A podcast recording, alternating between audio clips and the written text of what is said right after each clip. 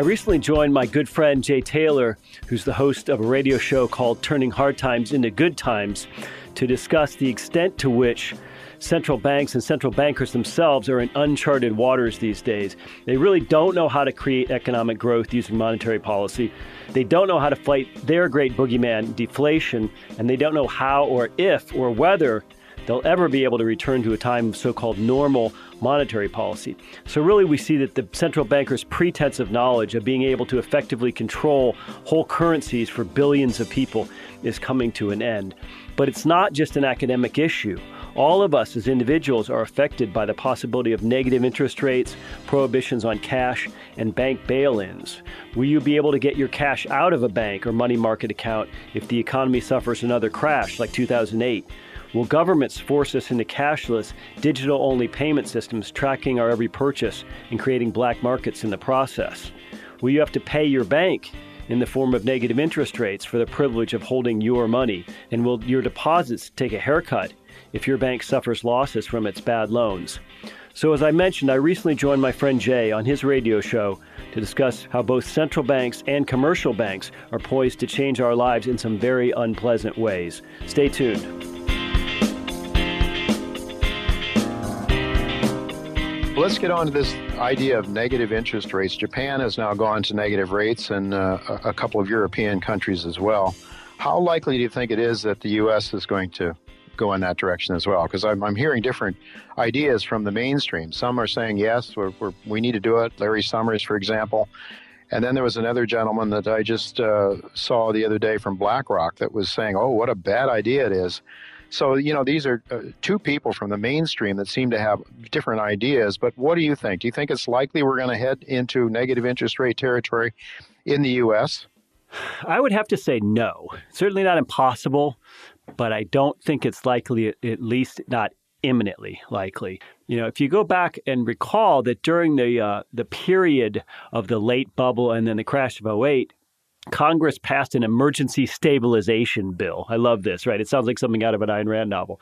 And one of the things that bill did was it, it, permitted, in fact, authorized the Federal Reserve to pay Fed member banks interest on their excess reserves held at the Fed.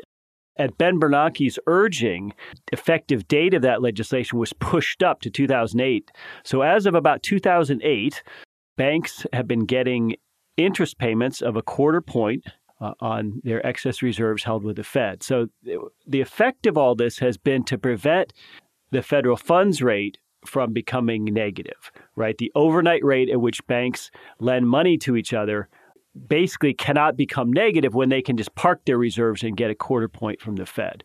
So, as a result of that, as long as that remains in place, it's unlikely that commercial banks would turn around and, and offer or demand negative interest rates from their, let's say, prime borrowers or prime depositors. So as long as that remains in place, I think it's unlikely, uh, but there's no reason that that cannot be removed legislatively. And also, the bill that was passed by Congress didn't mandate this on the Fed. It, it, authorized and permitted it. So I think the Fed internally through its own policies could change this rule without Congress acting. So that's that's something interesting to keep your eye on if you want to have maybe a bellwether.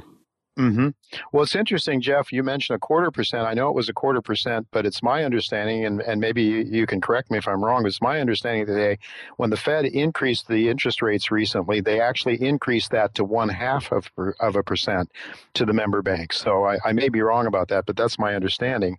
Uh, so it would seem as though the Fed is uh, moving in the opposite direction of negative rates, or at least wanting us to think they are. Well, it's a very un-American concept, isn't it? Negative interest rates. So it's it's we're perhaps we're not quite yet as malleable as the Japanese and European citizenries. At least I hope that's the case. Yeah, well, we can hope because I, I just can't imagine a negative interest rate. Just it just seems so so absurd. It just doesn't make any sense at all. Uh, you know, and the Austrians, uh, least of all, maybe I'm just too much schooled in the Austrian economic theory, and maybe, as you say, Americans are just just too logical yet about how the world really works, in spite of all of the uh, all of the propaganda we get day in and day out from the folks like Larry Summers and uh, Paul Krugman and the like that think we should go to negative rates now to to spur the demand side of, borrowing. Interestingly enough, uh, one of the people that I listened to recently was saying, well, Larry doesn't understand that, in fact, what he's talking about only is the demand side of borrowing. What about the lenders? And what you're doing is essentially uh, crimping the margins that banks get uh, when they lend money. And so going to negative interest is just uh, is just not going to work because banks won't be willing to lend. People might be willing to borrow, but banks won't be willing to lend. But in any event, um, talk to us a little bit, Jeff, about the the Austrians have a view that I think is absolutely right about interest rates, their understanding of interest and why it's necessary to let the markets prevail, and why you have to have positive interest rates always. Well, conceptually, it is very important to understand that interest rates represent human action. They represent time preferences amongst human actors. And more than anything, interest rates are prices. If we think of interest rates as prices, just like we think the price of milk, uh, then it's perhaps more conceptually clear that the government ought to leave those prices alone and not manipulate them. Basically, the price of borrowing money depends on two things. It depends on the lender's willingness to not buy stuff today, but rather to give you the money in exchange for some interest payments and a, and a little more money down the road, but with some risk that you might default. And then the borrower's preference to say, I want to consume something, maybe that's a new car, so badly today without waiting and saving up for it that I'm willing to pay a premium in the form of interest to have it today. So the lender prefers to give you some money today in exchange for more money down the road. The borrower prefers the opposite.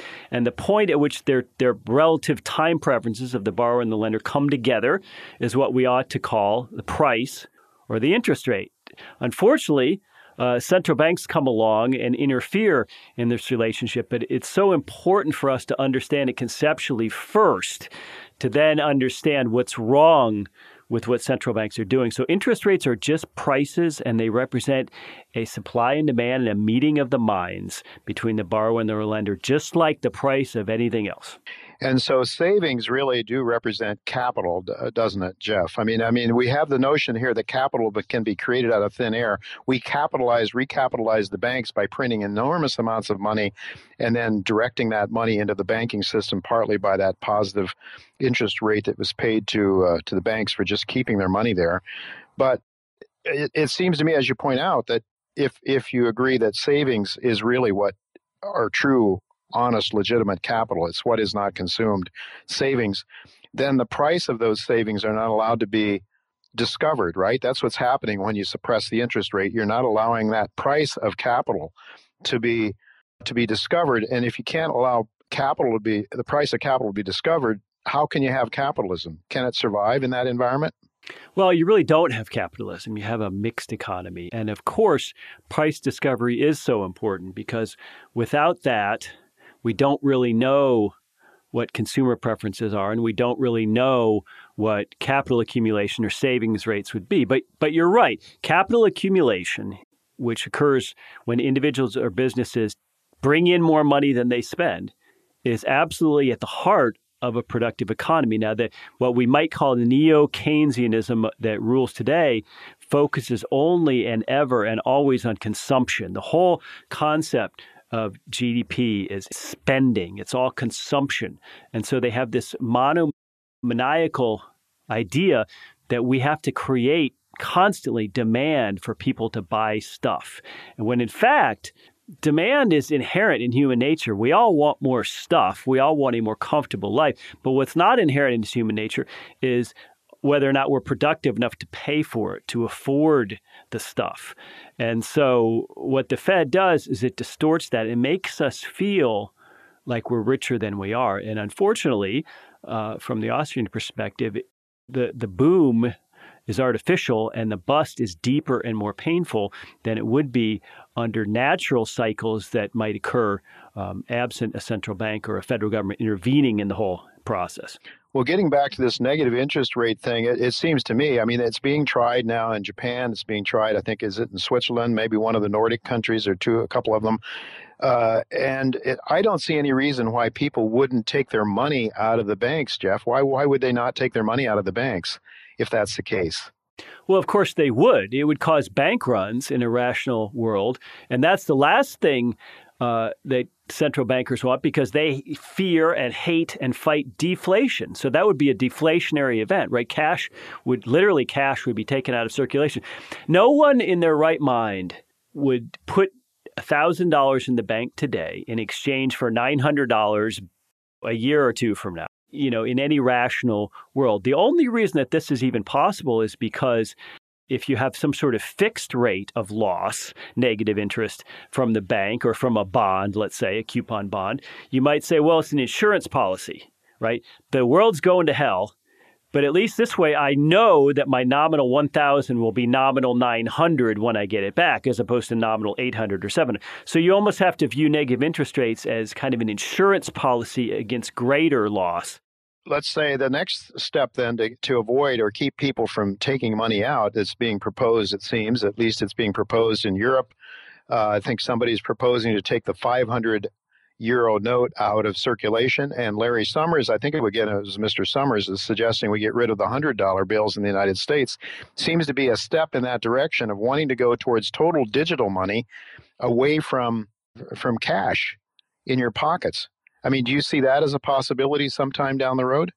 If you go negative interest rates, it could be a possibility. Or if people are just frightened about the solvency of the banks in which they put their money in, they might also, if they're fearing bail ins, for example, people might want to start taking their money out of banks and putting it under the mattress or perhaps buying gold at Gold Money or bit gold or someplace like that.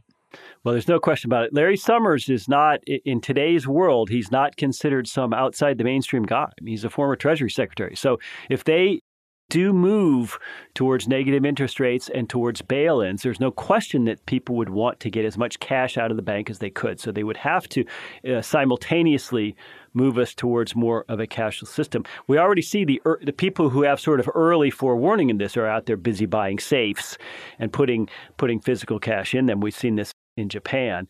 So I think I think the future will hold an intensifying war on cash and, and this proposal by Summers to eliminate the hundred dollars note and above. There used to be one thousand and five thousand dollar US banknotes back when those were worth a lot more, of course. If you just got rid of hundred dollar bills and left us with twenties and below, first of all, you'd eliminate something like sixty percent of all uh, cash in circulation face value. Um, and you would just make it so much harder for people to hoard cash. So it's a very scary proposition. And, eh, you know, this is how government does things. It issues these trial balloons and it kind of tests public opinion, like when Summers said this the other day, and then it ratchets it back. But what seems outrageous today might not seem so outrageous a year from now or five years now. So, so I suspect that this is coming, and, and I suspect that wise people will take steps now to ensure that they have some cash or physical gold or physical silver outside of the banking system altogether uh, to protect themselves. Well, exactly, Jeff. And I would, you know, the one main reason that the establishment has always said you don't want to own gold is because it gives you no interest rates. You get no no return on it. Well, heck, now you're getting less than any return. You're getting no return for your bank deposits. Why keep your money? Why keep the dollar? Of course, you can argue as long as gold is going down against the world's reserve currency, you're still better off owning dollars than gold. Although recently, so far this year, that hasn't been the case. In almost every currency around the world, gold has appreciated last year, except the dollar and maybe one or two others. Uh, so I can't think of any reason why people shouldn't be thinking in those terms now, Jeff, before it's too late. Because as you say, they send out these trial balloons. There's a bit of a uh, of a gasp on the part of logical, reasonable people. They pull it back, and then sometime in the future, when there's another tragedy, some something comes along that's really uh, frightening, uh, then they then they do it to us probably. I mean, it's I can't imagine that the whole idea of the tremendous amount of the things that the policies that were put into place after uh, 2008 2009 were unbelievable. They were almost unimaginable before that. So I don't know. It's it, I think you're right. Well, in terms of looking forward here, Jeff, with about uh, seven or eight minutes left, looking at presidential politics now and the election politics that are going on. I mean, some people have really talked about it being more of a circus or bread and circus than anything else. But the press is asking the question can Trump be stopped? Why should that question even be asked? I mean, aren't we supposed to have be a country by the people and for the people? Why should they even be asking why And who's behind that question? Why should Trump be stopped? Uh, that's that's interesting.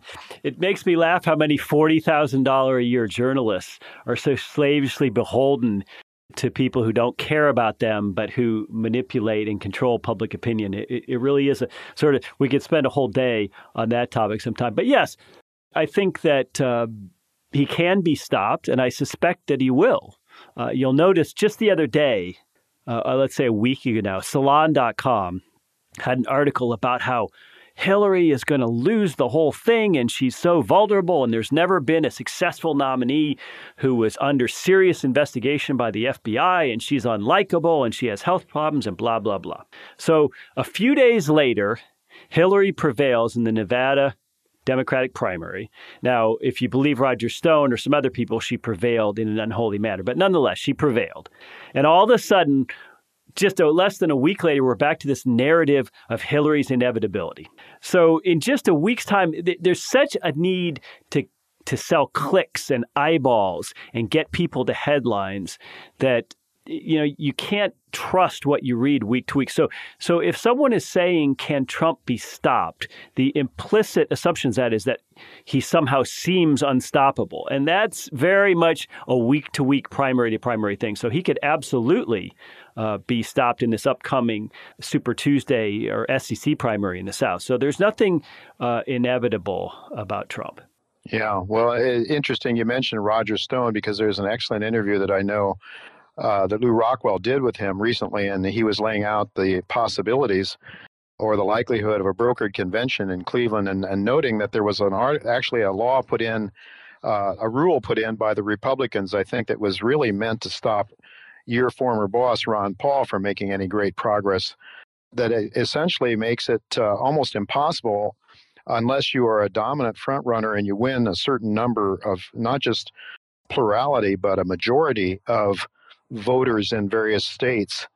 And it was, uh, according to Stone, it was put in place by the Romney people to make sure Ron Paul didn't get any kind of traction uh, or have any possibility of, of being. He wasn't even nominated. So in order to be nominated, you have they they're making the hurdle so high that they can basically control it. And the idea that Stone has is that we'll go into Cleveland at a brokered convention, and then uh, the the power brokers behind the scene will decide who they want to be president. And he's suggesting it could even uh, it could even be another Bush. What are your thoughts?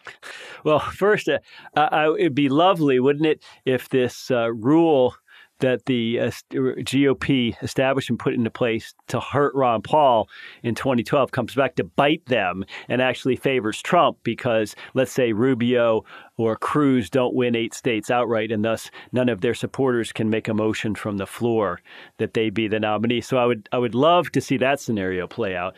But um, you know, I don't I don't think they're going to bring back Jeb.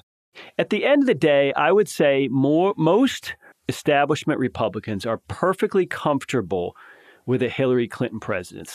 Her tenor might be different, but her domestic policies are going to be largely indistinguishable from a Rubio or a Kasich. And her foreign policy uh, is going to be the same uh, as a Rubio or a Kasich, but perhaps more bloodthirsty because as the first woman, she wants to prove her toughness or something, God help us.